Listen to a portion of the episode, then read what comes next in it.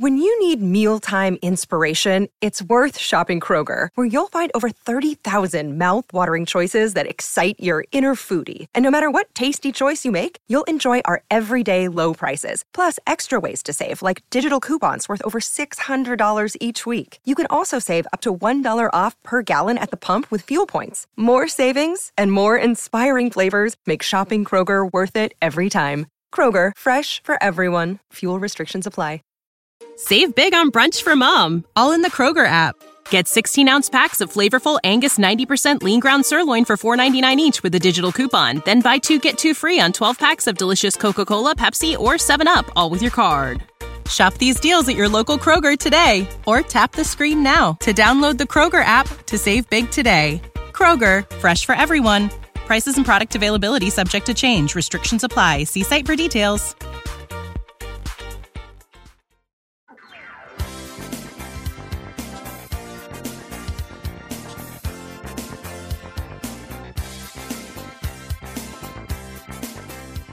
Fantascientificas presenta Caratteri fantastici, protagonisti, storie e racconti del futuro presente.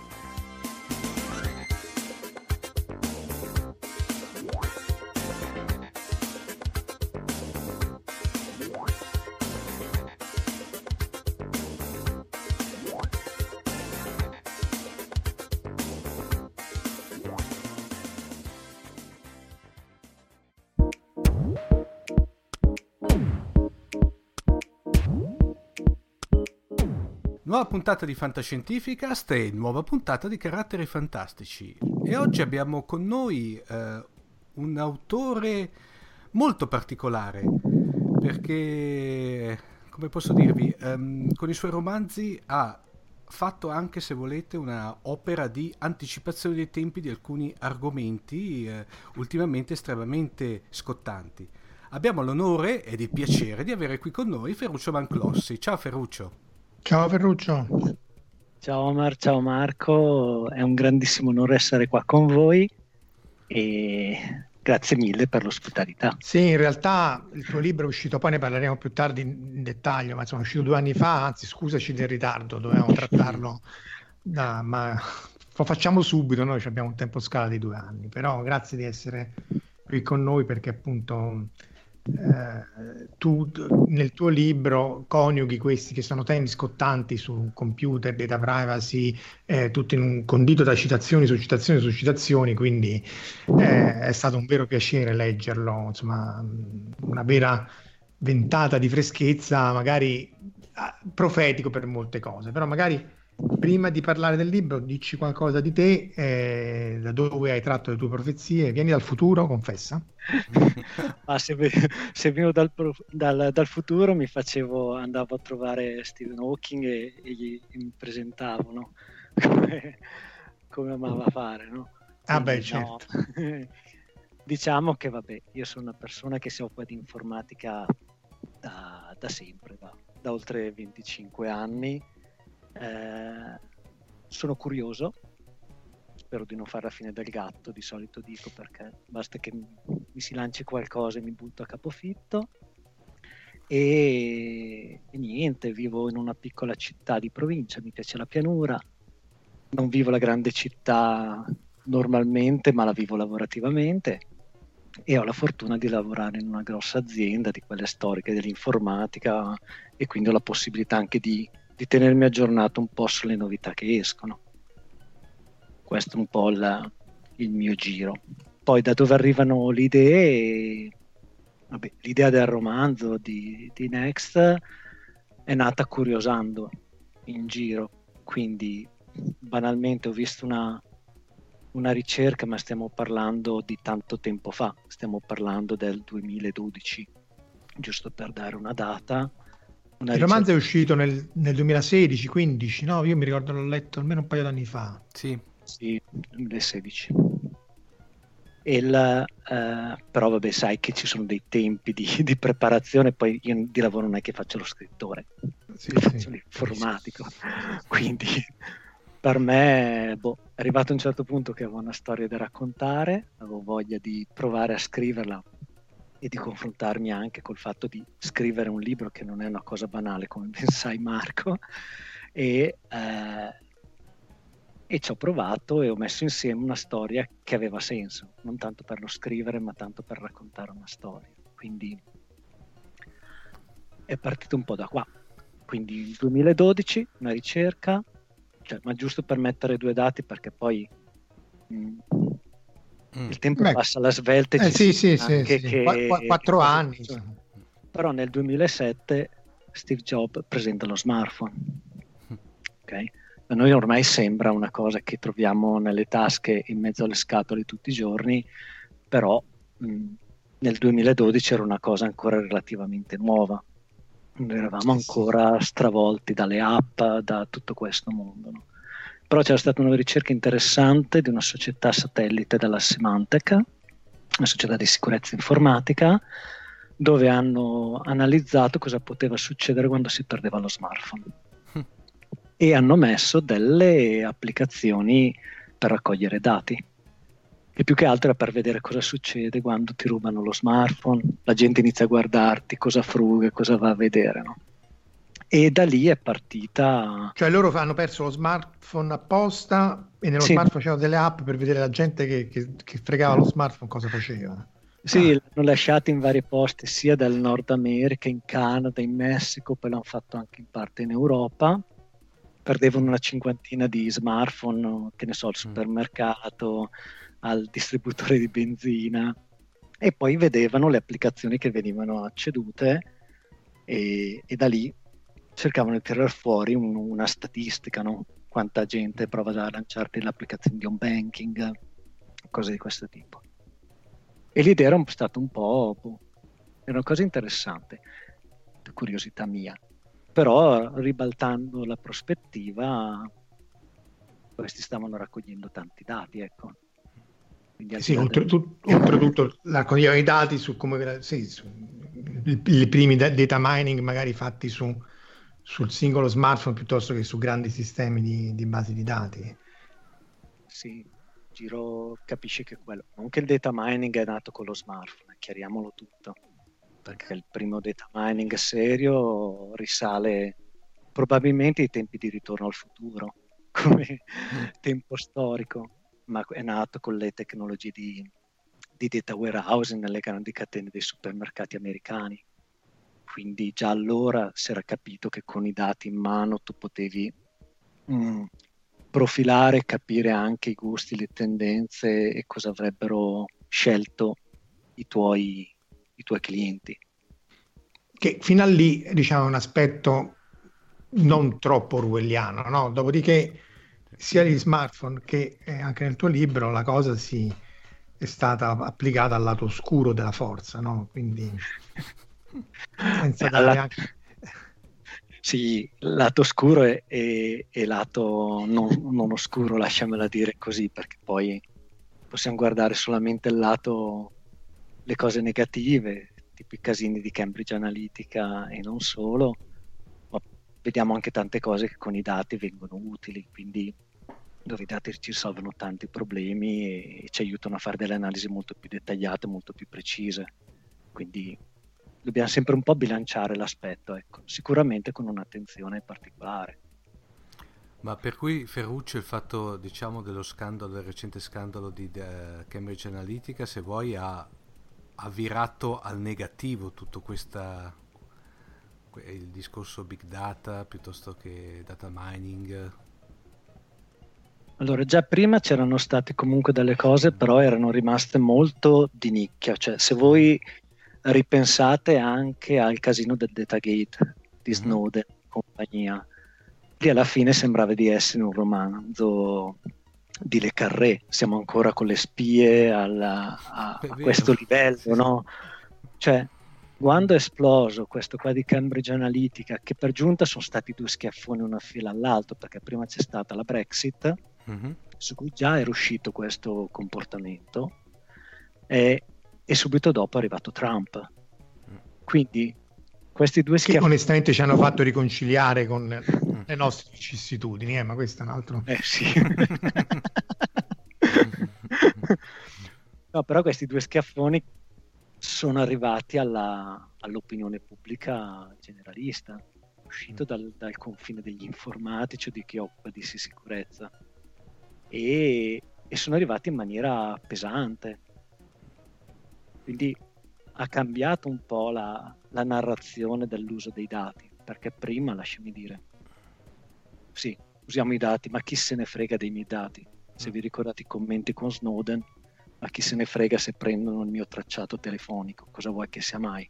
Sì, c'è sempre il solito, il solito discorso fa tanto non ho nulla da nascondere. Eh, sotto io vedo che è una frase sì. che tanti si, ma- non dico mascherano, però dicono tanto non, avendo, non ho nulla da nascondere per cui non mi interessa che il Google, il Facebook della situazione mi profili piuttosto che eh, come dire, mi utilizzi come, come dato. Ecco.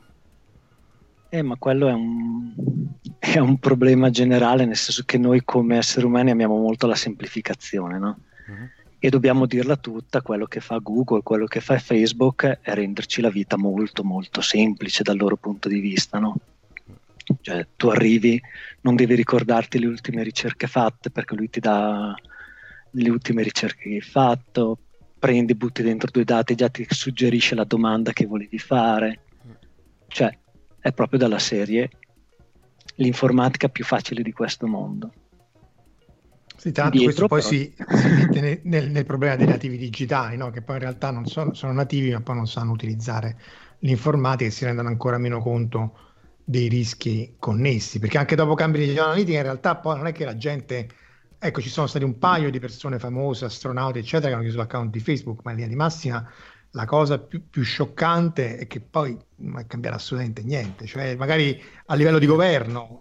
No, no, questo è vero Marco, perché io mi, devo dire la verità, mi aspettavo una sorta di, non dico di esodo da, fe, da Facebook, eh, cosa, ma in effetti tutto sommato non è che magari c'è stato, ma del tutto trascurabile. La mia, la mia, sensazione è questa anche in borsa non, non, ho visto grossi crolli, sì, le, le cose da, del, dal giorno all'altro, ma insomma non, non so, magari su, su, un contesto più tecnico e su più eh, appunto su una multinazionale o ditte più grandi, magari è cambiato il modo di trattarli, però visto da utente non, o da, vedendo gli utenti non mi sembra di, eh, non so Ferruccio tu eh, se hai esperienza dal punto di vista della, della casalinga di Voghera lasciamela dire uh, non è cambiato molto, vediamola sì. così, come impressione, nel senso che non è che questo ha portato una maggiore attenzione ai propri dati o quant'altro.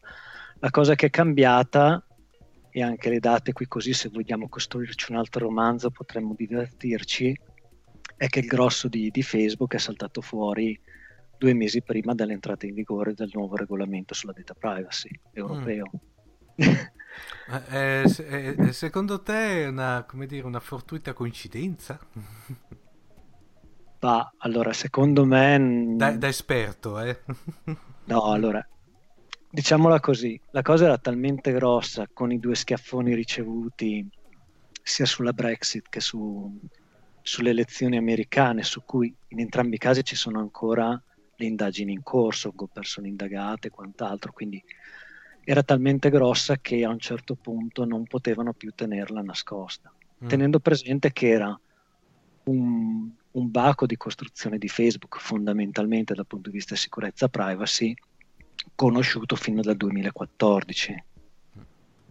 Quindi capite che quando una società molto grossa e anche molto esposta come Facebook dal 2014 cerca di limare queste cose e arrivano due eventi come la Brexit, come Cambridge, eh, Cambridge Analytica e la, le elezioni americane e tante altre cosettine sparse, non può più far finta di niente.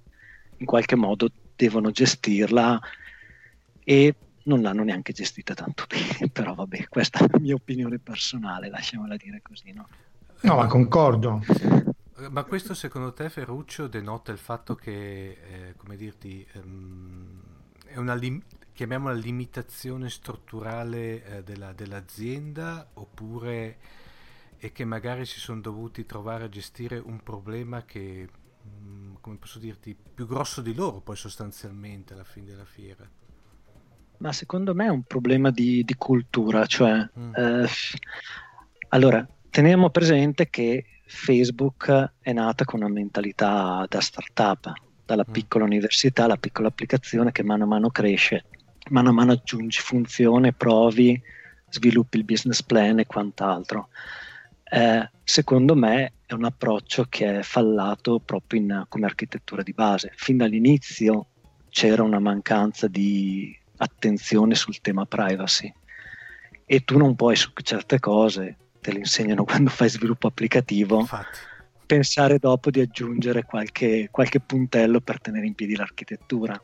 Infatti i grossi problemi che continuano a avere, che continuiamo a vedere ogni tanto, che ancora dalle fughe e quant'altro, è proprio perché tappi un buco e, e ne sbuchi un altro. Sì. Perché la realtà di Facebook è una realtà molto aperta verso i, chi ci lavora con i dati di Facebook appunto per macinarli. Mm-hmm. E quindi andare a chiudere questo è complicato. Avevi visto The Social Network, il film? Sì, di, Com- di Eggers. Sì, come l'hai trovato? Uh, allora, avevo letto il libro prima, uh-huh. poi ho visto anche il film mi sarebbe piaciuto avere il cast per fare un film di Nesta con quel cast perché sarebbe stato molto bello. eh, magari. no, allora, su alcuni punti secondo me è bello, soprattutto a misura anche di persone non tecniche, nel senso che per me vedere un film del genere purtroppo è come far vedere a, a Marco Gravity, ecco, no? Eh sì, sì. Cioè, tu noti alcune cose che dici ma no dai va bene mm-hmm. semplificato ma sto roba non può essere così no?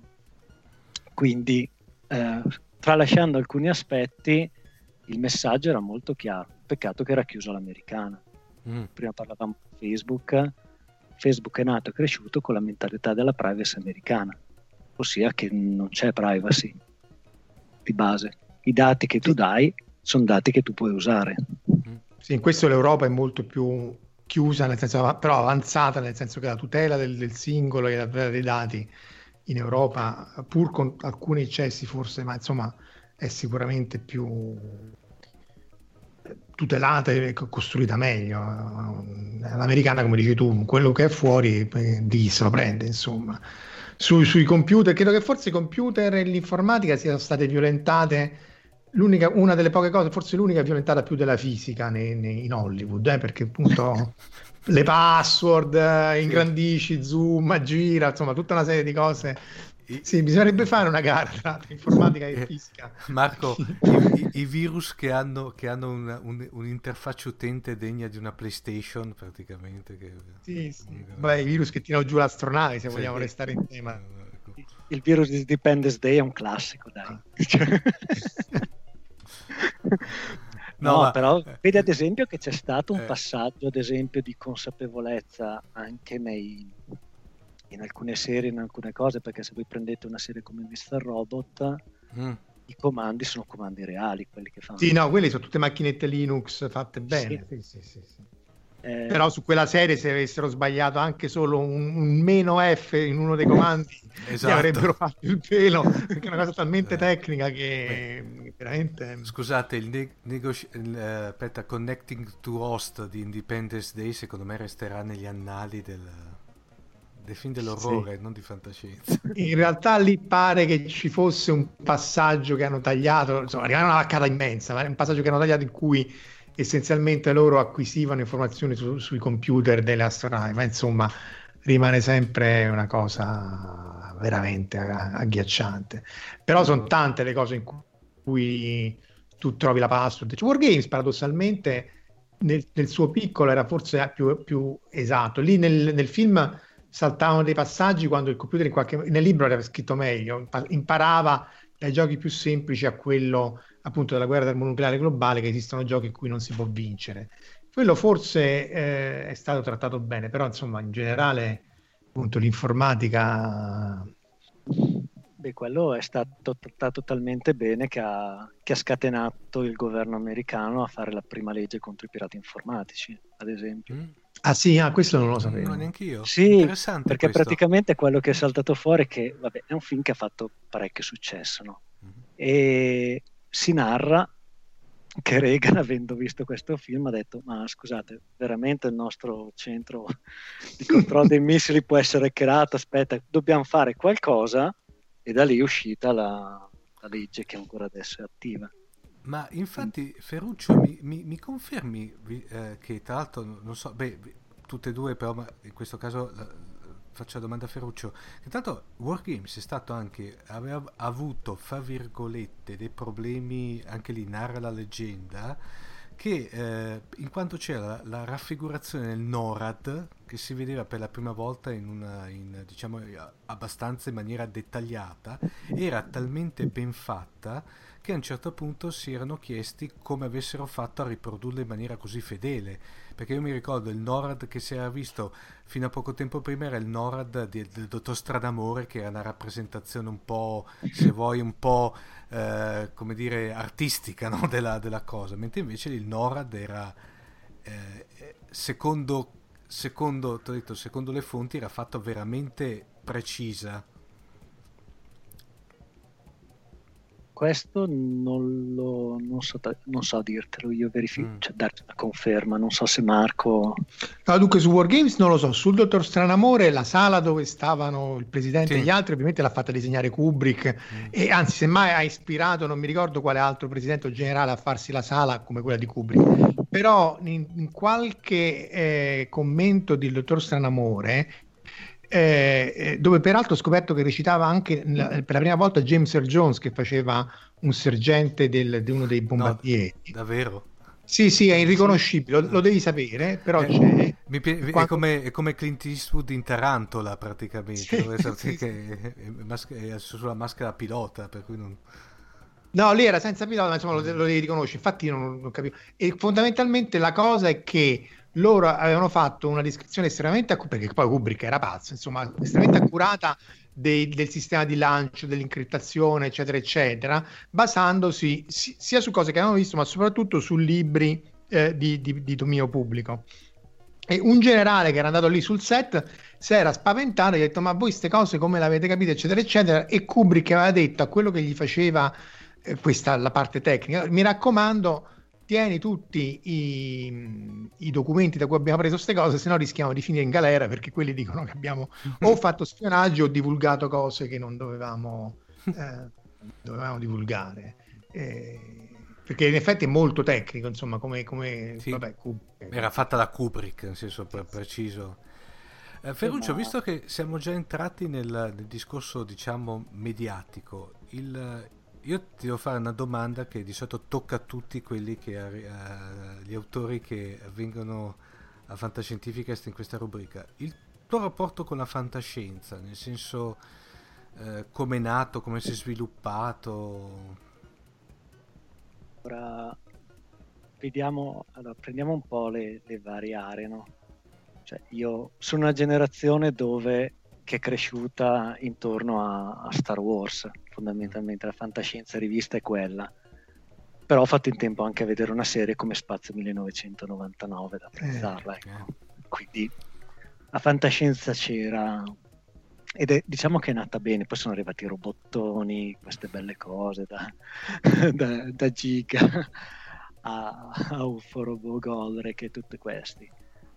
Poi eh, tieni presente che il primo libro che io mi sono fatto regalare era un libro di Salgari ero piccolino, che è l'unico libro di fantascienza di Salgari che è Le meraviglie dell'anno 2000. Ah, quello è bellissimo, quello è un libro bellissimo. Veramente bello. Mi era piaciuto molto, poi per giunta spiazzante, perché uno arrivava dai, dai corsari, da questa cosa, si trovava questo libro che ti proiettava avanti cento anni, perché è un libro di inizio Novecento, e è bello, cioè lì ti faceva vedere quello che è la fantascienza, no? il fatto di andare avanti un po' con lo sguardo e dire cosa cambia, cosa succede e, e via. No? Quindi un po' questo. Tra l'altro anche eh. quello profetico perché poi i protagonisti soffrono per le radiazioni elettromagnetiche, che sì. anche lì cioè, non, non ti aspetteresti appunto da uno scrittore eh, del, del, del, dell'inizio Novecento. Però c'era un'attenzione anche in quei libri, perché se tu prendi anche Verne, scriveva comunque eh, libri relativamente profetici, nel senso qualcosa che poi sarebbe arrivato magari a breve, come poteva essere il Giro del Mondo in 80 giorni, oppure anche cose tipo uh, il Nautilus e, e, Nemo che vanno sotto il sottomarino. No, sì. no. Mm-hmm. Quindi all'epoca non era ancora stato costruito un, un sottomarino, banalmente, no? Quindi noi alcune cose che adesso vediamo come delle grandi avventure, per l'epoca potremmo anche etichettarle come fantascienza, no? Beh, non c'era il termine, ma il tema era quello. Insomma. Il tema era quello, siamo nella protofantascienza. Poi per me a livello di, di letteratura, la mia fantascienza dove mi sento più vicino è stato Crichton, quindi una fantascienza non tanto di distanza temporale, spesso opere, eccetera, ma qualcosa che, che cambia di poco, però è lì, potrebbe essere qualcosa che succede domani, ma potrebbe succedere anche tra dieci anni, ecco. Quindi se tu prendi un, un Jurassic, vabbè, il tema è, è, la bioingegneria, la genetica e quant'altro, no? Lasciamo perdere le trasposizioni cinematografiche hollywoodiane, no? Poi però io adoro Bradbury, tanto per dirti, eh, ma me lo adoro a 360 gradi, non puramente fantascienza, quindi anche racconti d'estate, racconti d'autunno le, a tutto tondo. Più Asimov di Dick e poi la, la fantascienza umoristica. Vabbè. Adams, ma anche Frederick Brown moltissimo. Poi, vabbè, nel libro c'è una citazione grossa come una casa per, uh, per il ciclo di Perion. Il libro è, è infarcito di citazioni, eh. c'è da dire che appunto, oltre a quelli che hai citato, poi ci sono tutte citazioni di serie televisive, eh, no? Galactica, Farscape se non sbaglio, poi insomma sono tantissime, anzi lì la sfida al lettore secondo me sì. era di cercare di cogliere il più possibile perché veramente... E, di- eh... e direi che come, come, quantità è più ardua di Ready Player One. Eh? sono più raffinate sicuramente. No, eh, quello, su, quello, su, quello, sono d'accordo, guarda. Lì però è un demerito di Ready Player One. Nel caso di Ferruccio il merito appunto è di, di poi di incastrarli in maniera anche più organica, no? perché sono citazioni de, no, de, dei server, delle, delle strutture, delle, delle varie... Sono, i, i, i, vari personaggi sono tutti fanatici più o meno di varie serie di fantascienza, per cui la cosa è più organica. Ready Player One con tutti i suoi pregi è un po' una pastiche, nel senso costruiamo una metastoria eh, in cui, ecco, tu hai citato Hyperion, no? Hyperion, però quello Hyperion pure più, è, è, è più strutturato, sono queste sette storie in cui c'è la frame story del, del, dei vari racconti, ognuno a tema differente. Senti, per saltare i panni Pasca, invece delle, delle, continuazioni di Hyperion, cioè oltre il primo, che pensi degli altri? Uh, ho lasciati perdere. Ah, ecco. Ma volutamente o... Ma volutamente nel senso che boh, non, mi, non mi davano niente, siccome vabbè, il tempo è limitato, bisogna anche scegliere un po' cosa leggere. E io siccome leggo di tutto, sono un po' onnivoro, vabbè, c'è tanta altra bella roba da leggere, no? Quindi... Sì, tra l'altro vedo che in generale sia sui commenti su Telegram che sul tuo sito in media io mi, mi, mi ritrovo abbastanza nel, nelle, sia nelle recensioni che fai sul sito che nelle, nei commenti. Per esempio, The Terror l'ho, l'ho, l'ho, visto seguendo il tuo suggerimento in effetti merita assolutamente. E, tra l'altro, appunto, sul sito c'è da dire che tu tieni anche questa eh, no, recensione in un tweet in cui... Eh, Infatti. Ma sì, era l'idea un po', lasciami dire, siccome leggo, guardo tanto, eccetera, cioè se uno legge un bel libro, stando giusto in ambito fantascientifico, se uno legge Ted Chang, che al di là dei patiti di fantascienza magari nessuno sa, vabbè, è bella cosa anche, anche dirlo, secondo me, è un modo per farlo sapere, ecco, vedila così, no? Quindi il, al posto di fare delle sbrodolate, perché poi vabbè, non è il mio mestiere fare lo scrittore, non sarei bravo e non sarei in grado di farlo in maniera anche con continuità, quello di riassumerlo in un tweet, o lasciami dire, in, adesso ormai 280 caratteri, c'è un lusso, si può sbragare. E... cioè, è, è, anche uno sforzo per dire un pochino cosa ti ha veramente colpito di quella, di quella cosa che hai visto, no? che altrimenti uno potrebbe parlarne per ore, invece boh, cos'è che, che ti colpisce di un qualcosa di particolare, allora cerchi di beccare il nocciolo della questione. Eh, Ferruccio... Quindi andare sul... Scusa, vai Omar. No, eh, eh, Ferruccio, hai un sottogenere che ti, eh, che ti intriga più degli altri o, o hai una preferenza, diciamo, globale nell'ambito fantascientifico? Ma allora, in generale, vabbè, mh, mm, al di là delle storie di come citavo prima, un po' Krypton, quindi neanche troppo distanti nel tempo, con tecnologie veramente o, o scienze veramente stravolte. Mm-hmm. Eh, quello che mi piace comunque è la, l'art sci fiction, quindi sulla quella dura, pura, sporca, la Battlestar Galactica, mm-hmm. giusto per tornarsi i telefilm, no? Quindi questo. Non mi piace tanto steampunk e nemmeno e nemmeno altre cose similari, lasciami dire. Quindi più o meno quello. Uh, a proposito di Crichton, uh, i mangiatori di morte ti è piaciuto o lo ritieni anche te un pochino fuori, fuori dalle corde? Ma allora, a me è piaciuto, mi è piaciuto per alcuni passaggi. Allora, io di, di, di, di Crichton apprezzo alcuni passaggi che lui immette. Ad esempio, un passaggio molto bello è eh, questo studioso no? che parte dalla, dall'Arabia, che prende mano a mano che viaggia, mano a mano impara la lingua e usa i costumi. No? Secondo me questo aspetto è, è narrato bene, che poi è anche quello che fa la differenza per la risoluzione del mistero, no? Sì. l'approccio diverso, la prospettiva diversa. Diciamo che Crichton ha fatto anche delle merite boiate, detto chiaramente. dimmi, la... dimmi la boiata, ecco. pensi la stessa boiata che penso io. Allora, aspetta che ti vado a prendere il titolo giusto perché cerco di dimenticarmele certe cose. come, come il quarto non film di Indiana Jones. No, su alcune cose cerchi di... Cioè, non è possibile, no, dai. Allora. Michael.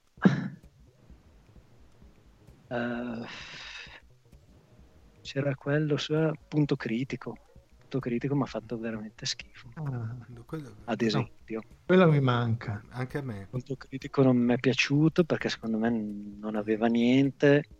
E... Timeline diceva poco niente. Eh, ecco, e io quello pensavo. quello ho trovato. Diciamo che dopo è andato, cioè, secondo me lui ha avuto un picco ad un certo punto.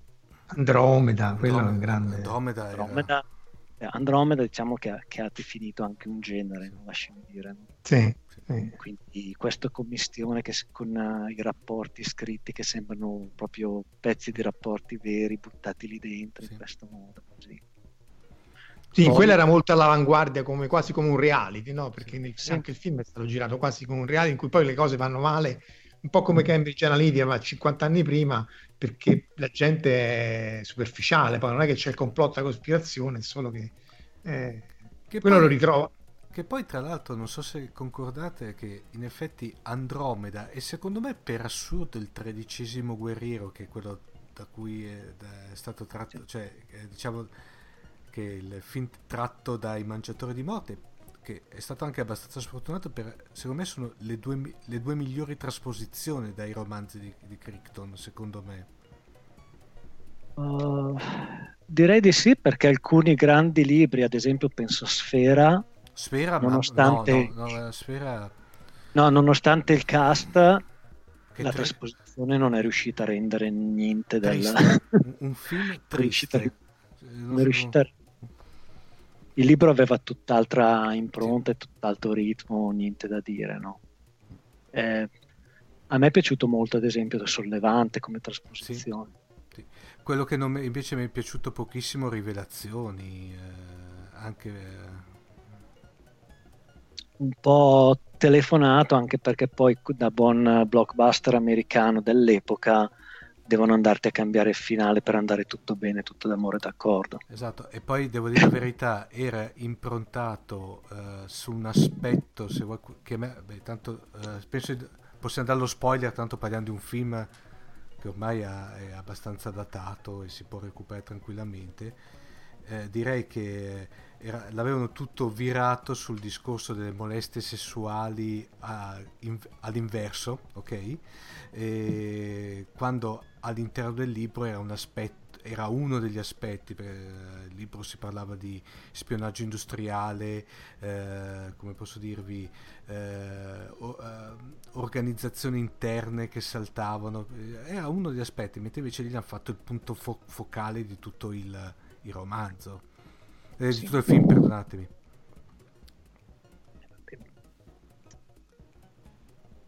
No, vero, poi, mm, ma diciamo che poi adesso poi gli ultimi libri è meglio lasciar perdere fondamentalmente eh. di, di Crichton perché stanno recuperando cose mm. Io... lasciate lì a metà e vabbè. Per, beh, è un po' come quando era, era, mancato Dick, che a un certo punto c'era la Fanucci che addirittura faceva il blocchetto di, eh, del block notes che era nel bagno di, di, eh, di Dick intanto che si faceva la bava la mattina e prendeva appunti. Cioè, eravamo arrivati, penso la Fanucci ha pubblicato l'ira di Dio di Dick, che a un certo punto si ma dov'è, cioè dove aveva tirato fuori tutta questa produzione, no? Eh, Dick è molto triste perché poi lui in realtà non conobbe quasi per niente il successo, no? morì quando stavano realizzando Blade Runner e poi praticamente metà dei, dei, film di fantascienza di Hollywood vengono da suoi romanzi lì, mentre Crichton se non altro si è goduto il successo, sì. questo eh, no, in qualche maniera sì, poi magari scavano in entrambi i casi il fondo del barile, ma insomma... E ricordiamolo anche come regista nel mondo dei robot. Ah, giusto, giusto, giusto. Beh, ma ha registrato anche, era anche il regista della Grande Rapina al treno, tratto sempre da un suo libro. Quindi... È vero. no, ma insomma lui era un personaggio molto poliedrico, molto bravo e poi appunto coglieva l'aspetto, ecco forse pure voi che anche lavorate appunto, in, avete a che fare con l'informatica nelle eh, in multinazionali, l'aspetto appunto che le cose vanno male, questo era anche il tema di, di, di, di dinosauri, no? Jurassic Park sì. vanno male un po' per conto loro, cioè appunto non, non, è detto che poi ci debba essere necessariamente la cospirazione, perché spesso basta semplicemente che uno... No, in Andromeda c'era un pezzettino di foglio di carta che andava a mettersi sul campanello che bloccava, cioè cose, cose veramente mh, da reality anni no, 90, anni 2000, insomma. Che non è neanche la legge del caos, è la legge di Murphy, sostanzialmente. Sì, sì, sì. sì. Perché la lui base è... che conosciamo, no? Eh, Fer- Ferruccio, visto che prima l'ho citato, Westworld, eh, parlo della serie televisiva, l'hai vista? Sì, sì, mi piace parecchio. Eh. Allora, la prima serie secondo me, vabbè, allora dal, dal mondo dei robot, sempre di Crichton, parliamo sempre di... Eh, la serie, la prima stagione, a me è stata spettacolare me la sono goduta veramente, non ci ho capito una beata fava per tre quarti della stagione e forse non ci ho capito ancora del tutto adesso. Eh, seconda stagione secondo me è un po' più, lasciami dire, viaggio a, in, in, modalità da crociera, pur mm-hmm. trattando un tema che è ancora quello dei dati e compagnia, senza far per forza spoiler, che non è proprio così banale, quindi secondo me anche l'apertura che è andata nella seconda stagione spero che porti a una terza stagione di grande livello. Poi spero anche che la chiudano perché poi sono cose che sì. non puoi neanche portare all'infinito, ecco. No, sono quelle cose che hanno un senso con un ciclo, cioè un inizio e una fine. Secondo me tre stagioni è la misura giusta di, di, di quella cosa lì. Poi ma lo stesso c'è anche per un'altra serie britannica che è un remake svedese che è quella Humans. Sì. Eh, anche lì prima stagione veramente bella, seconda stagione che cerca di più di mettere de- delle basi e di consolidare una cosa e speriamo che la terza completi col botto corretto. Ecco.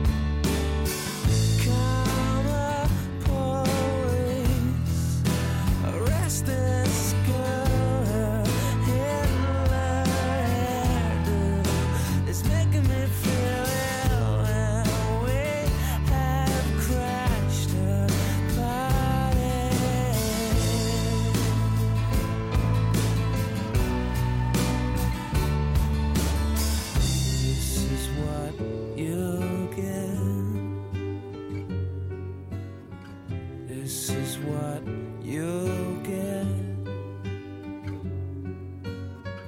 This is what you'll get when you're mad.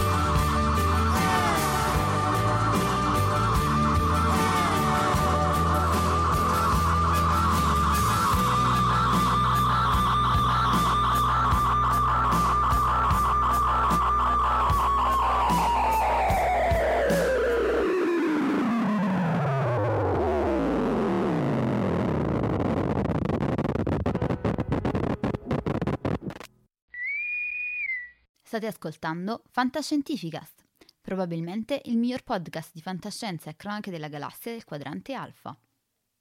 www.fantascientificast.it Email redazione at fantascientificast.it Dunque, quindi Next dovete assolutamente comprarlo, però se, sie- se non siete convinti e non vi fidate di noi, che fate benissimo, se andate sul sito di Ferruccio, di cui poi diamo i link, ma insomma F. Manclossi, c'è anche una serie di racconti eh, storici, perché eh, hanno l'hashtag di Out of Lab, ma essenzialmente no, si tratta di, di- di- di storie tr- talmente pazzesche per un- una cosa di fantascienza o fantastica che perché sono, in realtà sono eventi realmente accaduti. Corretto, nel senso che eh, diciamo che se con Nest il guard- lo sguardo era in avanti e capire cosa poteva succedere o cosa uno può anche fare per evitare certi guai, in Out of Lab il discorso invece è di andare nel passato, un po' perché dalla storia si impara, lasciami dire, no? Però non tanto per andare a raccontare come Tizio ha scoperto la tal particolar cosa o meno, perché qui vabbè, ci sono fiori di, di storici della scienza che la raccontano anche meglio di me, ma più che altro per far vedere una dimensione un po' a tutto tondo di chi si occupa di scienza, di tecnologia o magari di come una scienza, una tecnologia, una particolare cosa ha cambiato mh, il modo di, di- di vivere delle persone, no? Sì, Quindi- aspetti, che adesso diamo un po' con il telefonino, però telefonini antelitteram se vuoi, perché aspetti che oramai diamo per scontato, ma che al tempo non erano per niente ovvi e che poi magari sarebbero anche potuti non essere scoperti o non svilupparsi come, come poi è accaduto. Una cosa simile, eh, ne avevamo parlato con Leo Sorge quando facemmo i, i- i microprocessori, i microcontrollori e la domotica. Qui ce ne sono tan- tanti di racconti, no? Ehm, Sì, ma allora si prendono vari personaggi. Vabbè, il primo, che era stato pubblicato sulla rivista Sapere, prende la figura di, di Alan Turing, di cui si parla abbastanza, a volte un po' a sproposito, come il film che è uscito, The Imitation Game. E, eh, e qui si parla del, del Turing corridore, perché era un maratoneta a livello olimpico. E soprattutto con la scusa di parlare di questo si prende un po' la vita comune di queste persone, che era una persona alla fine molto alla mano e anche molto disponibile e quant'altro, molto alla portata di tutti. Oppure quando, che ne so, in un racconto vai a collegare una tecnologia che a noi sembra modernissima, tipo quella dei droni, con due figure storiche particolari che sono, vabbè, Marilyn Monroe e, e la famiglia Kennedy. mm, mm. Nella seconda guerra mondiale, no? Tu parti Seconda da... guerra mondiale e si raccontano gli esperimenti dei droni. Poi l'iniziativa un po' questa di Out of Lab è il fatto di affiancare ad un racconto che con tutti i miei limiti vuole essere più possibilmente fedele dal punto di vista storico, eh, di agganciarci degli approfondimenti e quindi la possibilità magari di andare a, a prendere alcuni ulteriori aspetti dei personaggi, perché banalmente quando uno parla di Edison, cioè, al di là di, di quanti libri si potrebbe scrivere, ci sono veramente tante prospettive diverse. Veramente un- una persona che ha cambiato un'epoca. Molto, molto fetente, Sì. soprattutto nella storiografia più recente, no? Non so se tu... Sì. diciamo che però da un lato, allora, se il racconto va a smontare quella che, che per me è una, è una mezza bufala, perché alla fine cercando, andando a leggere anche i- i- le riviste, i giornali dell'epoca, non risulta che lui abbia fritto sto elefante. Ah sì, sì, sì, sì, tutto Eh. esatto. Allora, dall'altra parte era comunque un tipo che insieme a Eastman, il fondatore della Kodak, e a tanti altri gestiva un monopolio che confronto Putin è un signorino, ecco. Cioè, se sono andati a Hollywood è perché sono scappati da, da Edison che era a New York, chiaramente. Il più lontano possibile. E ovviamente Hollywood si è vendicata perché l'immagine che è arrivata a noi di Edison è l'ultimo grande inventore ottocentesco. E la parte del cinema nessuno, pochissimi la sanno. Eppure Edison è quello che ha fatto il cinema dal lato americano. Sì, una specie di Zucker, anche qui, visto che stiamo in antelitteram, uno Zuckerberg antelitteram che rubacchia qua e là e poi c'ha Sì, l'intuizione. Aveva questa abilità, cioè, secondo me lui, Edison, è stato un grandissimo imprenditore. Infatti uno degli articoli vado a fare la spiegazione tra cos'è un imprenditore e un inventore. Ha inventato tante cose, alcune se ne è preso anche il merito, no? Che non è poi così raro, no? L'ha fatto anche Walt Disney, l'ha fatto altri. Eh, Meucci è bello, io ho scatenato guerre di religione. Con... Capisci che... Però l'imprenditore ha una capacità che va riconosciuta. Cioè lui a un certo punto ha mollato completamente, cioè la, sto cosa della guerra delle correnti. Ma a un certo punto, ma chi me lo fa fare di seguire la guerra delle, di fare veramente una guerra delle correnti? Ma capiva anche lui che l'alternata era molto più efficace. Mm. E quindi si è spostato a fare altro, aveva i soldi, aveva i mezzi, che gli frega. Sì.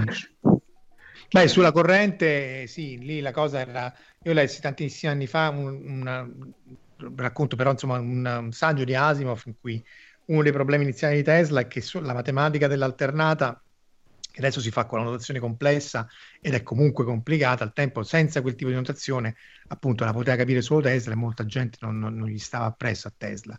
Poi è anche vero che insomma lì l'alternata, pur essendo superiore, cioè era superiore e vinse però eh, sia l'informatica che l'elettronica è piena di campi in cui poi ha trionfato il peggiore, il VHS, proprio la, la citazione facile facile. Eh, Beh, lì però c'è il, il solito il cosiddetto vantaggio del pioniere, no? Per esempio, eh, dal punto di vista informatico, adesso lo possiamo vivere con eh, WhatsApp e Telegram, no? Dove Sì. hai da una parte WhatsApp che è arrivato prima, ha fagocitato il mercato, dopodiché tutti quelli che arrivano dopo, per- pur avendo soluzioni superiori di gran lunga dal punto di vista utilizzabilità e prestazionale, però faticano ad imporsi. Beh, su VHS beta, for- però correggetemi se sbaglio, no, erano, co- erano contemporanei e lì vinse il porno, no? Perché Esatto, esatto, no, ma quello, no, no, quello, è, quello è una cosa vera, cioè fra i due competitor del mercato che c'erano, che erano il VHS e il Betamax, eh, ha vinto il VHS perché aveva una, un- una leggera, una, migli- una piccolissima prevalenza del settore porno. È vero che dopo però il Betamax si è eh, preso la riscossa da- nel campo professionale, le, cose- Mm. le famosissime Betacam, non so se le avete mai sentite nominare, che è diventato sinonimo di camera, eh, di telecamera portatile all in one. di alto no? livello. sì. Esatto.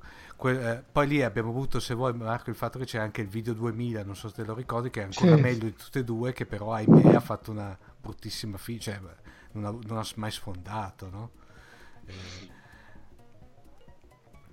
C'è uno youtuber che se- forse l'avevamo già citato che si chiama Tech Mohan che fa tutti questi formati video, video CD, CD video, eh, video 2000 come dicevi tu, eh, audio su carta, tutti questi cosi, eh, vari formati video, audio e anche di elettronica super retro. Se non l'avete mai visto, dategli un'occhiata perché lui parla molto bene e appunto fa vedere dei formati che proprio vengono, sembrano venire da un universo parallelo, perché tu dici, ma è possibile che qualcuno volesse vendere questa cosa. Altri appunto molto belli, ma che poi per motivi tecnici o di marketing non hanno mai avuto successo.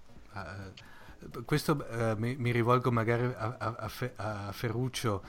L'altro giorno mi sono tornate in mano delle cartucce della Bernoulli, non so se te le ricordi, che erano, erano queste, chiamiamoli, come si, può, di- come si poteva definire, super floppy, diciamo così, no? Perché allora avevano- Però eh, si chiamano Bernoulli proprio perché a parte la ditta che li faceva si chiama Bernoulli funzionano col principio dell'effetto suolo delle macchine di Formula 1 e erano delle cartuccione che grosso modo per dare un'idea erano poco più grandi di un foglio A4 e alte un centimetro.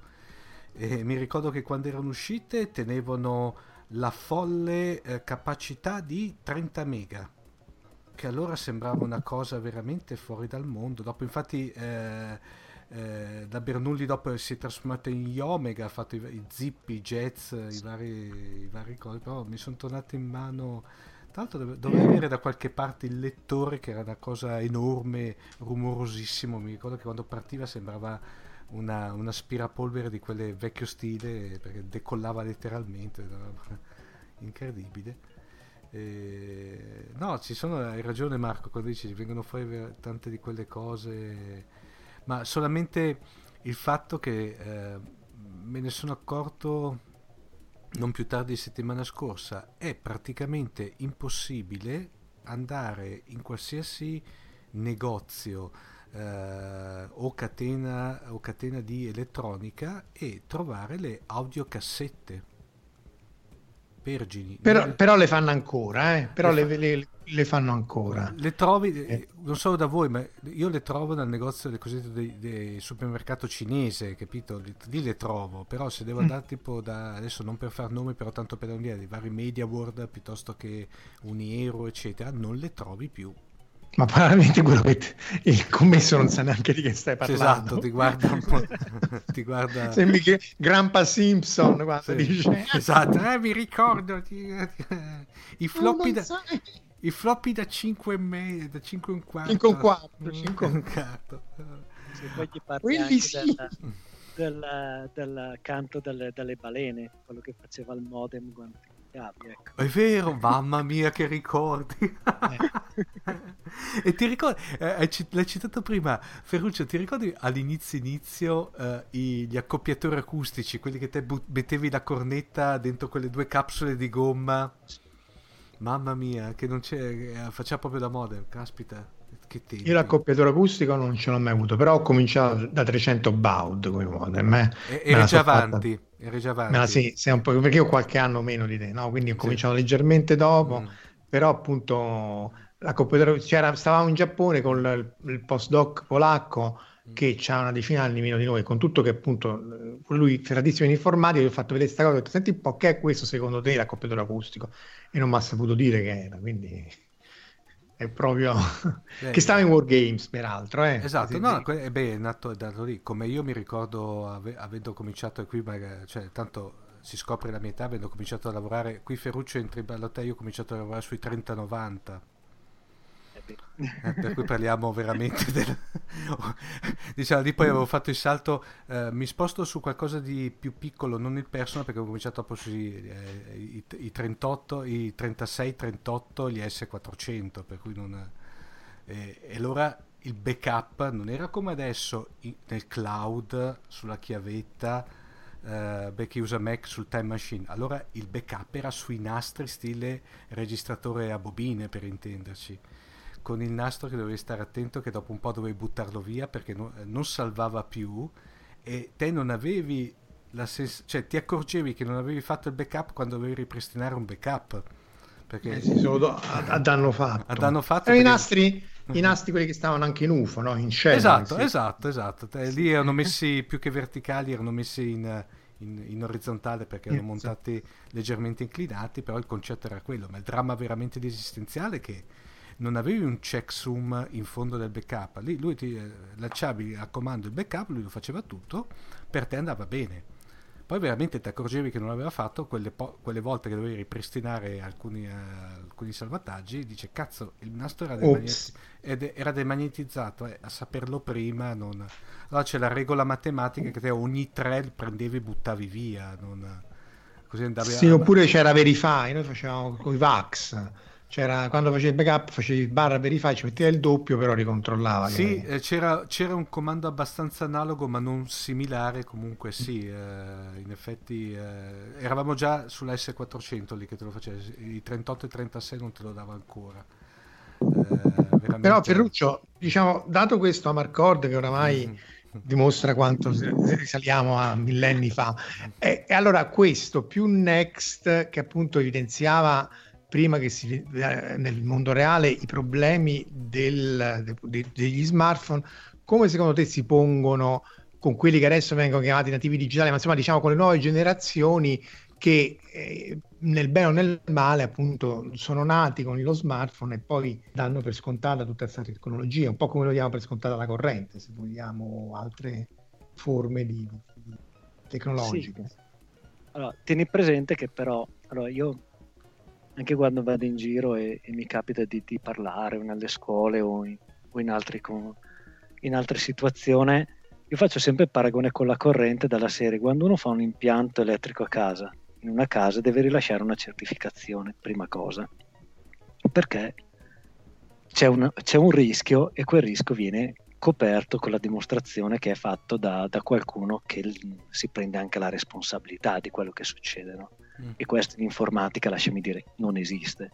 Quindi molte, molte cose che escono da quelli di Uber che si fanno fregare tutte le carte di credito e, e i dati e pagano l'hacker per non divulgare la notizia, lasciami dire. Capisci che c'è un po' un gap da colmare già in partenza su chi proprio lo fa di lavoro. no? Dal punto di vista digitale, eh, dei nativi digitali, ma in generale di tutti, anche lasciami dire de- dei nonnini che iniziano a collegarsi a Facebook, che ritrovano i vecchi amici d'infanzia. Il problema grosso è che tu usi questi attrezzi in un contesto che per te sono completamente sicuri. Mm. Lo fai al divano di casa, lo fai in un posto dove sei lì stravaccato e, e, e fai, ma in un contesto dove ti senti sicuro. Ad esempio che faccio a volte ai ragazzi la sera, va bene, immaginatevi che voi lo state facendo e siete invece nella piazza principale di un paese sconosciuto nudi. Cioè veramente fate esattamente le stesse cose. Perché? Perché quello che manca è un po' mm, un approccio critico all'uso dello strumento, no? Cioè tu vedi questa cosa, senti Zuckerberg dice ah, ma sì, intanto è là in California che mi frega. Intanto io non uso Facebook, uso WhatsApp. E bravo, è sempre di Facebook. Cos'è che cambia? O, Instagram, ultimamente O si- Instagram, eh, no? Cioè, allora, il problema non è quello, il problema è che va sviluppato un senso critico, perché non è che la cosa è nata adesso, cioè io ho recuperato un'intervista di Eric Schmidt ricordate l'ex Marchionne di, di Google per capirci, per dire la figura, Mm, mm. che diceva che molto chiaramente, vabbè, sarà molto difficile persone per le persone vedere o consumare qualcosa che non sia stato fatto in misura per loro. E questo l'ha, l'ha fatto in un'intervista del 2010. Ok? Capisci che l'approccio di quel tipo di industria, ma in generale di questi strumenti di questo tipo, e quindi quando tu li usi li devi usare in un certo modo. Cioè, quando io vedo il nuovo regolamento sulla data privacy che mi dà la possibilità di dire, cara azienda che mandi questa newsletter che non mi frega niente, cancelli i miei dati. Sì. Posso chiedere, oh, ci metti tre secondi. A me è capitato con una newsletter che non riuscivo a, a cancellarmi prima del 25 maggio. La- quella che è arrivata a maggio, a fine maggio, io ho mandato una, una bella risposta a serie in base al GDPR, vi chiedo di essere eliminati e datemi conferma. E ho detto, ma chissà cosa succede. Tempo una settimana ho mandato una bella mail tutta formale dicendo, sì sì, abbiamo tolto tutto, la ringraziamo e. Quindi tu sei diciamo, a favore del GDPR come Europa, come appunto strumento di tutela del, del- del consumatore, dell'utente, del, del prodotto, perché poi alla fine siamo... È un- sì, è un, allora, è un fatto di approccio, nel senso, io rimango, allora, il il, um, la base del GDPR è che noi siamo dei data subject, ossia i dati sono un po' un'estensione di noi, un po' come eh, anche la legge americana identifica come un'estensione del corpo il, te- il cellulare, ad esempio. Ehm, allora, se i dati sono miei, identificano me in maniera personale, io devo poterli governare e devo poter stabilire e capire l'uso che ne fai e autorizzarti. Non sto dicendo che sto vietando l'uso di elaborazioni dei dati, sto dicendo che però vorrei almeno sapere che ci fai con i miei dati, a quale finalità. Tornando a Facebook, non è, ca- non è un caso che hanno lanciato il fatto che si occuperanno anche di applicazioni di dating, no? Stile Tinder, perché è l'occasione per tenere certi dati e, e andare avanti, no? Sì, lì po- le potenzialità per casini sono veramente... eh, perché, ma tu lo sai sicuramente, io leggevo che addirittura avevano sperimentato l'algoritmo per cui due persone che amante e amanti tra loro, se camminano parallelamente e sono collegate a Facebook, gli accelerometri sanno, e il GPS si rendono conto che sono due persone che stanno camminando una accanto all'altra e quindi davano la richiesta d'amicizia, il suggerimento d'amicizia a questi due. Quindi è chiaro che poi almeno quello l'hanno tolto, ma è chiaro che il potenziale per danni veramente eh, divorzi. e cose. No, c'è la- i, i doppi aspetti, no? Nel senso che un aspetto è questo, nel senso proprio la privacy. Ci sono anche degli altri casi dove gente che frequenta lo stesso studio di, di psicologi ricevono l'invito a stringere amicizia perché anche questa persona una volta a settimana va allo stesso indirizzo dove vai tu. Sì, sì, sì, che tra l'altro appunto magari tutti i serial killer, no? Quindi- Cioè, capisci che qui apriamo un mondo che però l'altro aspetto è anche più, ehm, più subdolo da un lato nel senso che la mancanza di coscienza un discorso di profilazione perché è quello che si sa ormai dal 2012 con le ricerche di, di, di Kosinski dell'università di, di Cambridge di, spico- di- psicometria è che tu mentre noi siamo cresciuti che dovevamo fare to- tonnellate di, di test attitudinali per capire, questo con 68 like su Facebook ti becca al 93% il colore della pelle o all'88% mi sembra l'orientamento sessuale.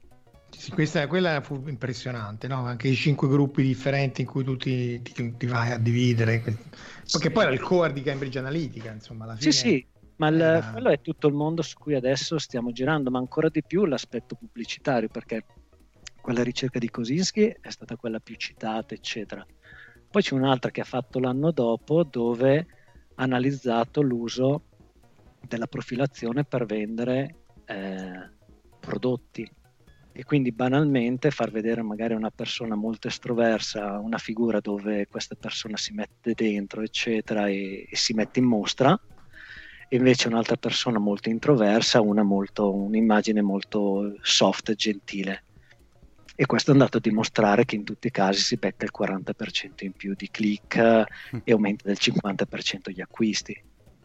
Quindi è- capisci che quando questo viene esteso, tutte le pubblicità Ma, che eh, trovi cambiano, cambiano l'approccio. No? Sulla pubblicità, però, io non, non sarei così negativo, no? Perché poi, tra l'altro, lì ci sarebbe tutto l'aspetto del fatto che tutta la pubblicità, i click, tu forse hai anche linkato di recente sul tuo sito il fatto che le vanity, no, Matrix e così via, Eh, quindi è un po' tutto finto, no? Quindi se io ho una pubblicità che sia da utente, che poi era un po' Google nei primi tempi, no? Sia da utente che da eh, quello che paga per la pubblicità, se è un po' più eh, adattata a quello che è l'utente, potrei non essere in disaccordo. no? Gli aspetti poi però politici, sociali e così via, magari lì mi lasciano un po' più perplesso, e poi non me che non fa niente, ma appunto i, i governi e le... le- le- Eh, però l'estensione, è l'estensione di queste pratiche a cose tipo l'ambito politico, ma più in Esatto. generale sociale, per cui vai a aumentare quelle che sono le, le famose casse di risonanza e, e tu prendi e vai a, ad alimentare con queste tecnologie. Se tu sviluppi il senso critico per tornare al punto di partenza, allora in modo anche di uscire da una, da una cassa di risonanza dove sai, ogni tanto resetti le impostazioni di Facebook, ma anche giusto per scoprire cose nuove, no? Altrimenti Sì. continui a vedere le stesse cose e se pensi che il mondo è un tetraedro, andrai avanti a pensare che è un tetraedro, cioè giusto molto... Tu, tu nel fuori onda dicevi che lavoravi anche molto con le scuole, con l'alternanza scuola-lavoro e così via. In quel caso come, come- come ti paiono questi giovani d'oggi? Teneri. no, vabbè, allora mi sembrano, poi vabbè, mi ricordo anch'io come era la loro età, quindi vabbè, la gente deve crescere, lasciami dire, no? Ognuno deve fare le, le proprie stupidaggini. Eh, sicuramente non hanno, e in parte è, è colpa anche di noi adulti, di noi genitori, di noi che li incrociamo, eccetera, noti da- che dal punto di vista di, di pensiero critico, di un po' di, di metodo scientifico anche su alcune cose, sono, sono veramente a livello, a livello basso. Cioè non c'è una, una cultura digitale nativa, come dicevamo prima, no? Non è che dalla culla assorbi i bit e capisci certe cose. E quindi li vedo un po' confusi, come normale che siano, e come per tutte le cose hanno bisogno che gli si spieghi o che gli si dia la possibilità di capire quali sono gli impatti.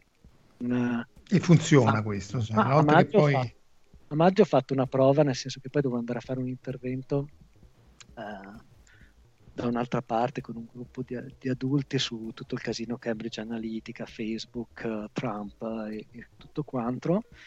E gli ho detto, va bene, adesso tecnicamente, siccome lo faccio anche in una scuola che è di informatica, quindi gli dico che uno dei requisiti che devono stare attenti è quelli di sicurezza e privacy, allora vabbè, mi spiego un attimo tecnicamente qual è la stupidata che c'è stata.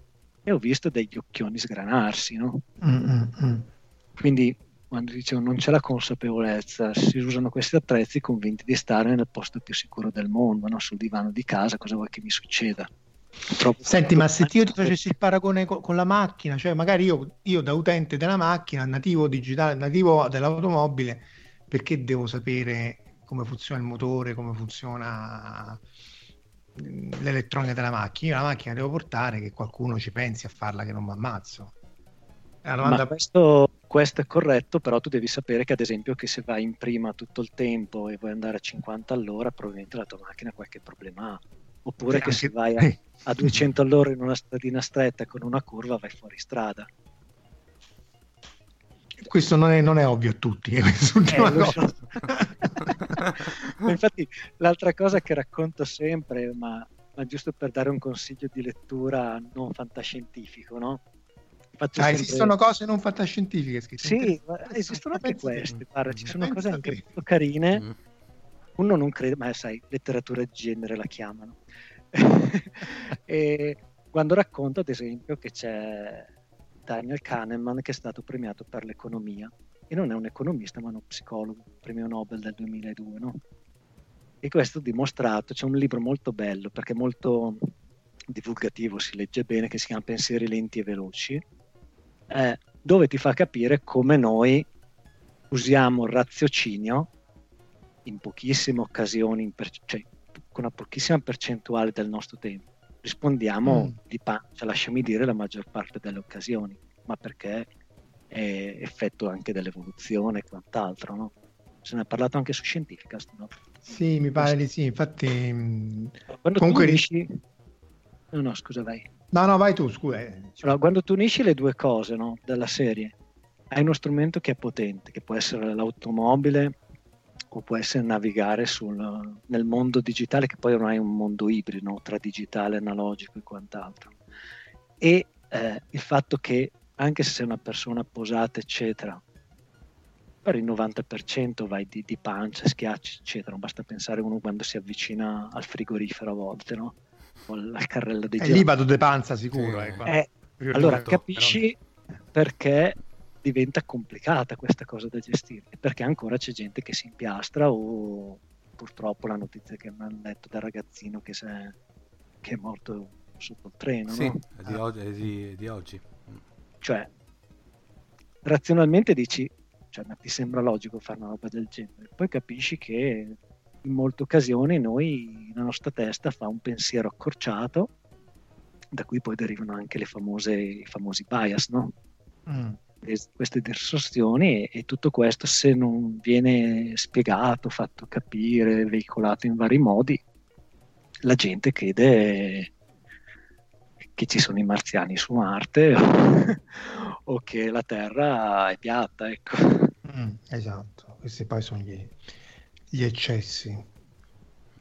Senti, Next, tu lì eh, di nuovo eh, hai messo questa ditta, queste strutture e così via, quindi pensi di riutilizzarlo? Ci sarà un Next Next, Next 2, Next Next? Allora, il mio tempo è un po' quello che è, quindi non è la- che la scrittura è proprio il primo... L'idea di un secondo romanzo c'è, c'era già anche una bozza di trama. Mm. Allora, non era ancora chiara se era una storia parallela. Allora, l'idea del doppio mondo, cioè del doppio mondo. Allora, Next, secondo me, è una, una cosa che mi è piaciuta anche raccontare è che da un lato c'è la, la California, la Silicon Valley, queste presentazioni fantascientifiche, no? Soprattutto super fighette, sì. perché cioè, veramente cioè, fantastiche, no? con le televisioni collegate a tutto il mondo in streaming perché è uno spettacolo. No?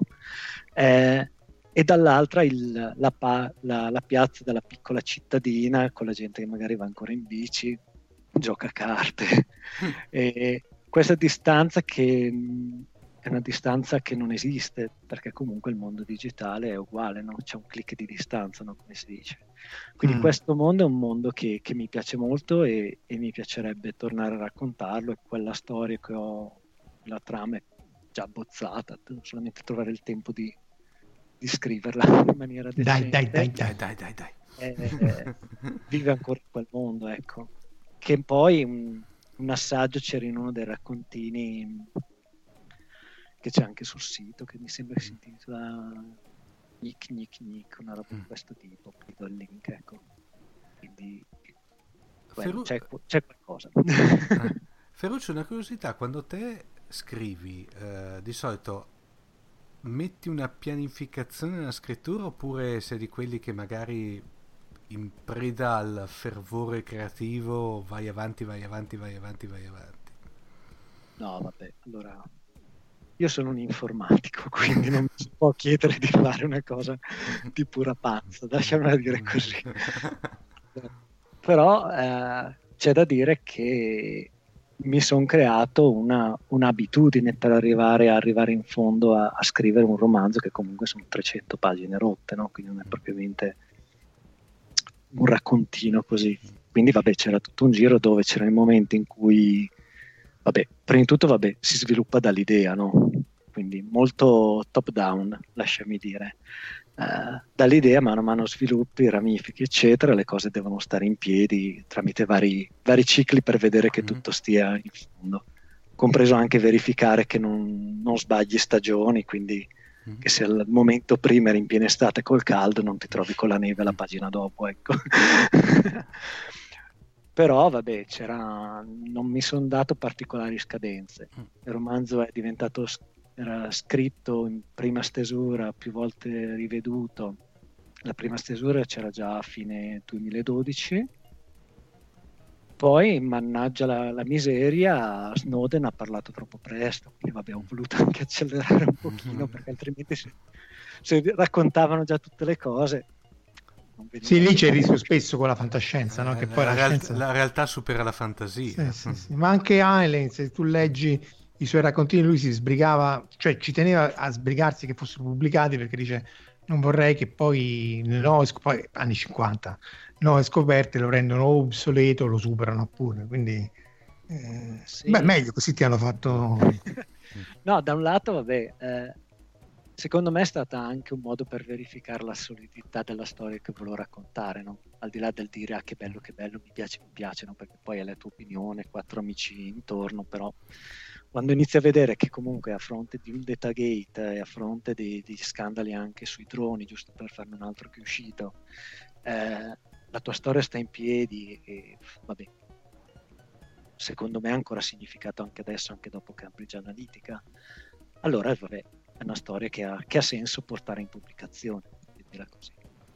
Eh no, ma poi insomma, funziona, appunto come dici tu anche adesso dopo Cambridge Analytica, non è che eh, parli no, di cose che non stanno più in piedi, in realtà sono anzi, eh, è bello averle lette prima e averle poi ritrovate eh, nel mondo reale, no, bello magari non nel mondo reale, però anche adesso sono temi ass- assolutamente attuali, non è che poi dopo appunto, dopo Cambridge Analytica si è risolto, si è cambiato tutto il mondo e quindi, quindi dici, ah vedi nel 2012 facevano così, in realtà non è cambiato niente fondamentalmente. Questo bene per il romanzo, va male per il mondo reale, poi alla fine... E non- però ne avevi accennato prima, no? Cioè, allora, nel libro spero di aver messo un po' di temi, non c'è solamente quello che copre Cambridge Analytica, nemmeno il- solamente il Datagate, no? Quindi Sì, sì. secondo me spazio per cose c'erano, ma anche perché volutamente c'erano elementi che poi sarebbero stati magari sviluppati successivamente, no? Come la famosa regola, no? Tu fai il primo film dove comunque c'è qualcosa che puoi sfruttare dopo e, e- e vai avanti. Quindi... Il Ferruccio Cinematic Universe. facciamo. No, diciamo che questo, ma, ma spesso capita anche per altri eh, romanzi, racconti che tra l'altro sono ben strutturati, poi sono anche molto eh, pacati, nel senso non, non sono ro- roboanti, nel senso non- spesso si legge tanta mondezza che dici ma dai, su, siamo seri. E quello che fa un po' dispiacere è che queste cose in un contesto anglosassone avrebbero avuto ottime probabilità di essere prese Sì. o per una serie de- televisiva alla Netflix o così via, perché sono strutturate proprio eh, insomma, tra questo e un Mr. Robot non è che ci vedo una grossa distanza, insomma, tanto per citare contesti informatici. Sì. Però sai, ehm, quando cercavo la pubblicazione, parlando anche con qualche agente che aveva voglia anche di chiacchierare un po' in generale, no? non solamente dalla serie Fammi da gente e quant'altro, questi veramente appena si parlava di, non ti dico di fantascienza, ma in Mm. generale di thriller tecnologici, scientifici, diceva che non- forse è meglio un rosa, un vampiro, un... Sì, sì. cioè veramente Un vedevo dal lato sconsolati, Mm. sì, cioè, Mm. quindi Sì, ma purtroppo fantascienza non, no, anche lì eh, deve essere ben nascosto se proprio devi fare un libro di fantascienza. Mm, Se, insomma, a meno che non ci sia proprio l'astronave che spara i siluri fotonici, eh, è meglio sempre strutturarli in maniera che ci, ci sia una maggiore rispondenza con la realtà, perché purtroppo in Italia, come tutti noi ben sappiamo, eh, è un genere che, che vende poco, che comunque è considerato che vende poco, anche lì poi il gatto si morde la coda e, e non se ne esce, appunto.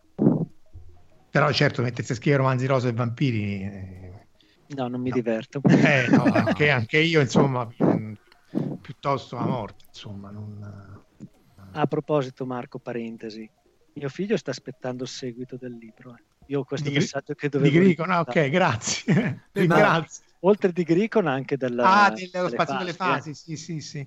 E lo- lo- mm, d'accordo. Dovevo portare il messaggio perché Ah. sennò mi... Saluta e ringrazia. Ferruccio, ma il figlio è quello anche il, il fan di Marco Taddia per caso? sì, sì, è il fan di Marco Taddia. Mamma mia. Per lui fantascientifica la cosa migliore sono le introduzioni di Marco. Quindi... No, Ma, però eh, è appassionato di fantascienza. Possiamo lanciare però Ferruccio una, veramente una raccolta firme per indurre Marco ufficialmente a scrivere il seguito di Gricon? No, ma il segno di Gricon, no, però non vorrei parlare del... Mhm. eh, eh, eh, la, la scene- la- la scaletta, quella che Leo Sorge mi ha fatto una capa tanta quando era Gricon, in realtà c'è e ci sono anche alcuni capitoli, però prima di arrivare lì mi ero voluto esercitare con lo spazio delle fasi, di cui il secondo è fatto, però devo solo impaginarlo e fare una serie di cose di, di- di- pulizia. E, e- e poi mettermi a scrivere quello, perché appunto come Ferruccio, essendo io facendo finta di fare appunto il fisico, c'è tempo... eh, poi non so te, ma io fatico molto a scrivere perché insomma, poi scrivi una cosa, il giorno dopo ti svegli, dici, ma chi è che ha scritto questa mondezza? Alla René Ferretti, no, madonna, la merda che ho scritto, almeno io, eh. No, quello è- faceva parte del mio metodo di lavoro, nel senso che vabbè, eh, praticamente ho, ho seguito un metodo che poi va molto da sceneggiatura, nel senso che sono tante, tante scene poi da, da collegare poi per Mhm. bene con tanto alle valle, no? Per ogni scena a me portava al fatto che arrivava il momento in cui la scrivevo di getto, no? Lasciami dire. Poi arrivava la fase che mi facevo il mio viaggio, ascoltavo qualche podcast carino per la strada, mi distraevo, poi la riprendevo in mano e dicevo, ma che, che schifezza che è sto roba, Cioè, non hai messo in fila neanche un verbo, un- cioè soggetto, verbo e predicato, no, nemmeno quello. Però mano a mano eh, a martellate fin quando la cosa non andava, no? Poi lasciami dire, la tecnologia aiuta molto in questo. Sì, no, ma comunque c'è da dire che scorre molto bene, eh. Eh, scorre bene e poi non, ehm, appunto, le citazioni, il contesto, appunto anche il fatto, la, la- la- la- differenza tra eh, un, paesino dell'Italia del nord e la Silicon Valley, pure quella è molto divertente. Eh, in questo ci stanno anche similitudini con, con ok, 8,23 volte l'anno di Castelvetri, che c'è questo Man in Black, dobbiamo farla una puntata. Eh, eh, questo Man in Black nella bassa che secondo me è, è meraviglioso. Cioè, anche lì, no, perché c'è l'Italia, però non è lo voglio fare a tutti i costi in Italia perché lo voglio fare in Italia, lo voglio fare in Italia perché potrebbe essere da qualunque altra parte, ma è una storia che, che- che si svolge in Italia. Marco, Questo ci è. conviene lanciare la- la- l'annuncio, come dire, l'appello ufficiale a Stefano Castelvetri. Stefano, siamo qui, eh? Che tra l'altro, che tra l'altro Mhm. abbiamo scoperto lavora con Marco Daddia e quindi a questo punto il dubbio in realtà è che, ma fosse che Marco Daddia è l'osservatore tipo che sostituisce Stan Lee nel ruolo di osservatore su questo universo. Ma in effetti è vero, guarda che ci sono de- io sto vedendo che ci sono siti e siti che trattano di teorie su Marco Taddia. Al limite potremmo utilizzarlo come leva di minaccia, come dire Stefano, se non vieni in trasmissione ti, come dire, ti eh, ammogliamo Marco Taddia per una settimana. Ammogliamo, eh, però Sì. con la G. Sì, esatto. con- No, no, no, no. Ammolliamo. Sì. Per cui magari, detto questa minaccia epocale, veramente da, da Thanos magari eh, cede e finalmente viene... E si appalesa anche lui. Beh, insomma, già, già oggi che siamo riusciti ad avere con soli due anni di ritardo Ferruccio è un grande no. risultato. E, appunto, se non l'avete capito, andate a leggere Next. ehm, eh, sia come romanzo di fantascienza divertente, sia come, se vogliamo, è anche un saggio sui rischi della tecnologia. Quindi, ehm, appunto, è un thriller, ma non è un thriller, è un thriller attuale. Quindi è consigliatissimo. Soprattutto, appunto, non ha eh, quella spocchia che spesso si ritrova in tanti testi, che insomma, da- da- anche americani, eh, anche film, J.J. Abrams e compagni. eh. Quindi in questo Non citare JJ perché se no ci accusano che in ogni puntata dobbiamo parlare male di JJ. Questa volta ci eravamo riusciti, te però me l'hai Eh, tirato tu però non hai detto di non fare. eh, vabbè, no, vabbè. Dai, citiamo anche The Orville così al sì. ecco, infatti. per la f- Fanta par condicio. Sì, che è Fanta, la, è la par condicio che è Fanta, non è Esatto. che la par... Bene, Ok, allora direi che possiamo ringraziare Ferruccio, però Sì. speriamo di riaverti in trasmissione con un secondo Next eh, prima dei prossimi due anni, eh, vediamo. Vediamo magari di portare in pubblicazione magari i racconti di Autoflab. Eh, esatto, a questo ti volevo chiedere, perché quelli sono perfetti per un eh, libro di saggi, ma neanche insomma, di, di- di- di- di- di- di- di- di divulgazione scientifica, storico-scientifica. Insomma, quello magari eh, si potrebbe fare velocemente. E quelli sono veramente deliziosi, perché sono tutte storie che io forse una le sapevo vagamente, ma le altre eh, sono interconnessioni che non assolutamente sconosciuto ai più. quasi un Black Mirror in formato letterario.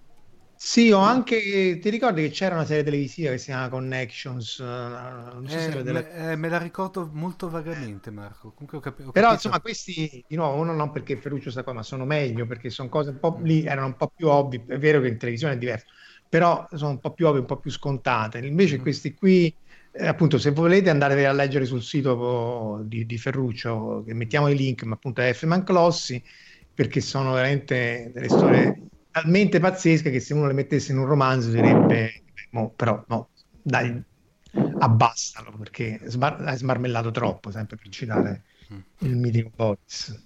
Un giorno però problema- dovremmo Il problema fare... era andare a verificare le fonti, infatti, perché a volte trovavi certe notizie e dici, ma no, dai, questa è, è la bufala tipo del viaggio sulla Luna, del Sun, sì, no dai, non può essere. E poi cercavi, cercavi, trovavi tutto, trovavi stato divertente, diciamo anche cercare.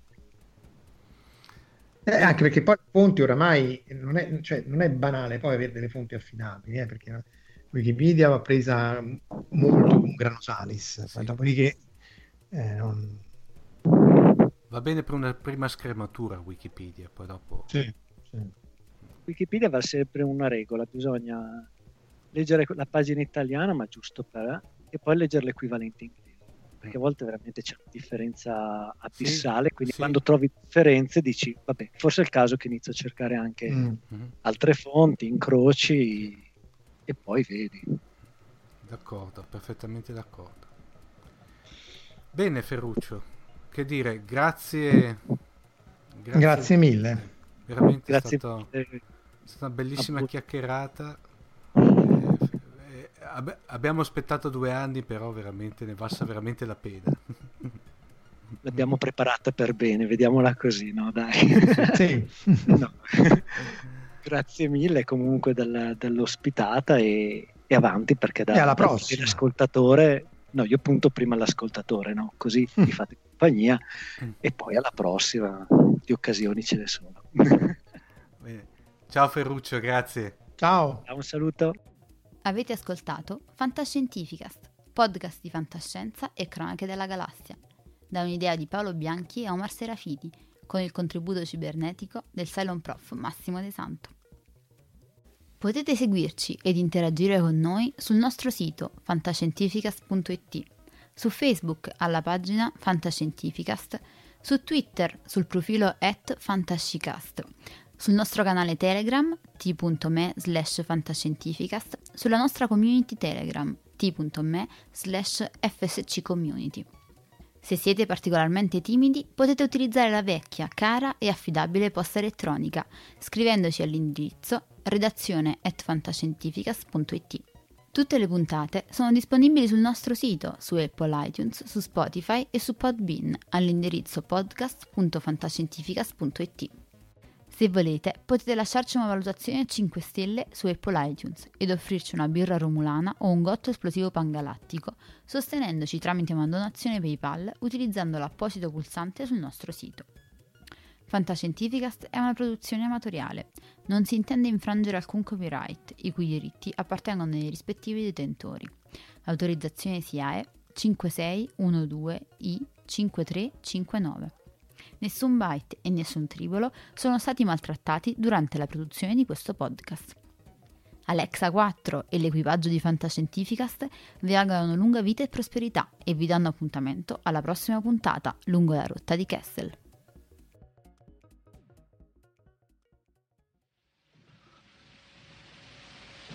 Io ne ho viste cose che voi umani non potreste immaginarvi.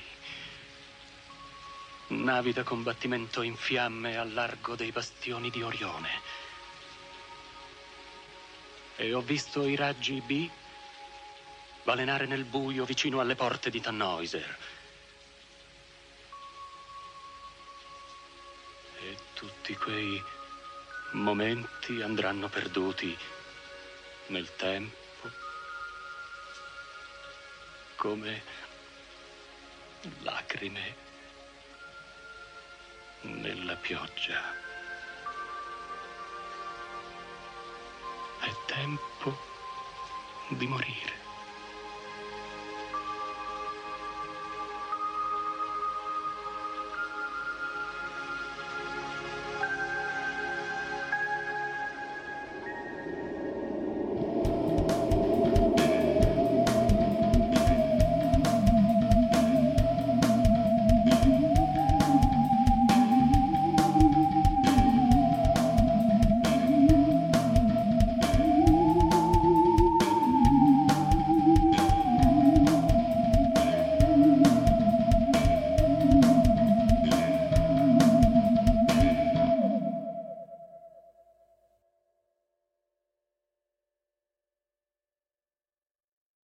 Know how to book flights and hotels. All you're missing is a tool to plan the travel experiences you'll have once you arrive. That's why you need Viator. Book guided tours, excursions, and more in one place. There are over 300,000 travel experiences to choose from, so you can find something for everyone. And Viator offers free cancellation and 24 7 customer support for worry free travel. Download the Viator app now and use code Viator10 for 10% off your first booking in the app. Find travel experiences for you. Do more with Viator. Sick of being upsold at gyms? My guy, you're currently a base member. For $90 more, I can upgrade you to our Shred membership. For 130 more, you'll be a Swole member. And for just $300 more, you'll reach Sweat Platinum. At Planet Fitness, you'll get energy without the upsell. Never pushy, always free fitness training and equipment for every workout. It's fitness that fits your budget. Join Planet Fitness for just $1 down and $10 a month. Cancel anytime. Deal ends Friday, May 10th. See Home Club for details.